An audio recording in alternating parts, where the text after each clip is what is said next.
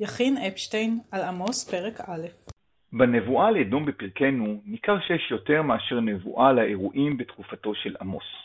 כה אמר השם על שלושה פשעי אדום ועל ארבעה לא אשיבנו, על רודפו בחרב אחיו ושיחת רחמיו ויטרוף לעד אפו, ועברתו שמרה נצח.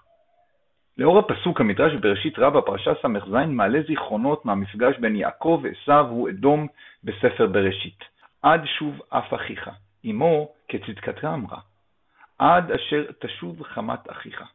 והוא לא עשה כן, ויטרוף לעד אפו ועברתו שמרה נצח.